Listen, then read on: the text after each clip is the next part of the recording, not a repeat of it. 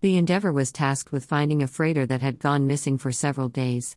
They discovered it unpowered and adrift. Commander Slayer beamed over with a team of technicians and medical staff in EVA suits. They discovered that everyone aboard was deceased from a variety of bizarre causes. The engines were too damaged to restart, but the technicians were able to restore limited power.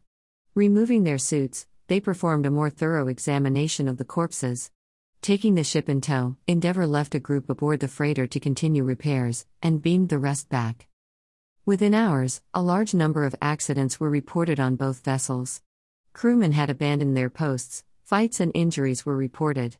Admiral Frenier found Ensign Pulver weeping over his recently deceased mother, and it was a struggle to subdue him and take his knife away. Leading the young man down to sickbay, the Admiral discovered the place in chaos. Wild music was playing, crewmen danced about, and Chief Nurse Clemash was doing an erotic striptease on top of the central biobed. Admiral Frenier tried in vain to get Dr. Dabizran to regain control of his staff, but he was lost in a betazoid song before finally passing out. Frenier strapped the young ensign onto the nearest bed and went back out into the hall. The Admiral leaned against the wall. He was sweating profusely, and his hands were shaking. Suddenly, he was wearing his gold ensign's uniform. He was in the cave while the ionic storm thundered outside. The Narvox alien was lying under the silver Starfleet blanket, his injuries tended as best as a tactical ensign could do. He was dying, and they both knew it. Ensign Frenier had wanted to go out and find the rest of his shuttle party, but in this storm, even if he did, he doubted if he could ever find the cave again.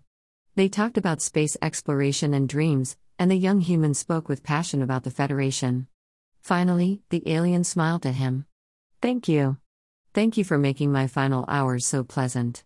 I would very much have liked to see your Federation of Worlds.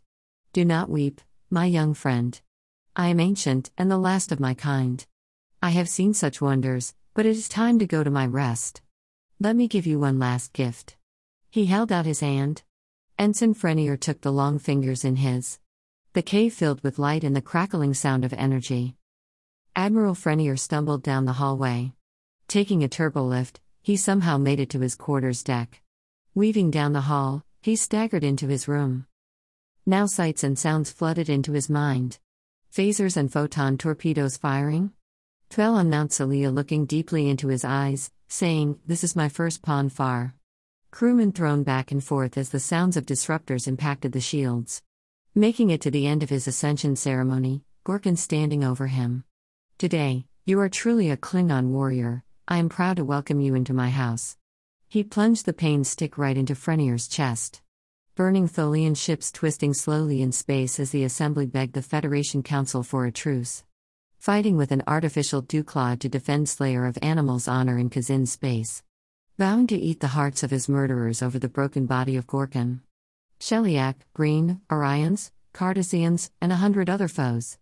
Azetbur telling him that they could no longer be together as she was now Chancellor, and taking Brigadier Kerla instead. And over it all, the sound of countless klaxons blaring red alert. d'k tahg in hand, he had to stop the noise. The door opened, and Commander Thyrus strode in, her Yusan Tor clutched in her grip, bloodlust in her eyes. I have found you at last, Admiral, skulking in your quarters. I am the best warrior on this ship. All have fallen to my blade today. Even your pussy cat lies unconscious in the hall. I have always wanted to test myself against you in true combat. Fight me. The Admiral did not respond, lost in his own nightmares. Fight me, son of Kalas. Thyrus slashed open his tunic, his hot blood staining her arm. The pain caused Admiral Frenier to leap up into a fighting stance. Another enemy had come. Let them all come. Her spinning kick caught his head and he fell. Laughing with joy, Thyrus dove towards him, but he flipped her against the wall. Recovering quickly, she answered his Klingon roar with Andorian battle song, as red and blue blood flowed. Dash dash dash dash dash dash dash dash dash dash dash. Admiral, are you all right now? Frenier looked up and saw Commander Audras, his Trill science officer, standing over him in an EVA suit.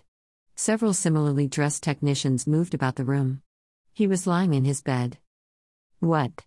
Who? What happened? Sir, the freighter was infected with the Psi 2000 virus. As soon as I heard the symptoms the crew was experiencing, I donned an EVA suit and ordered my staff to do so as well.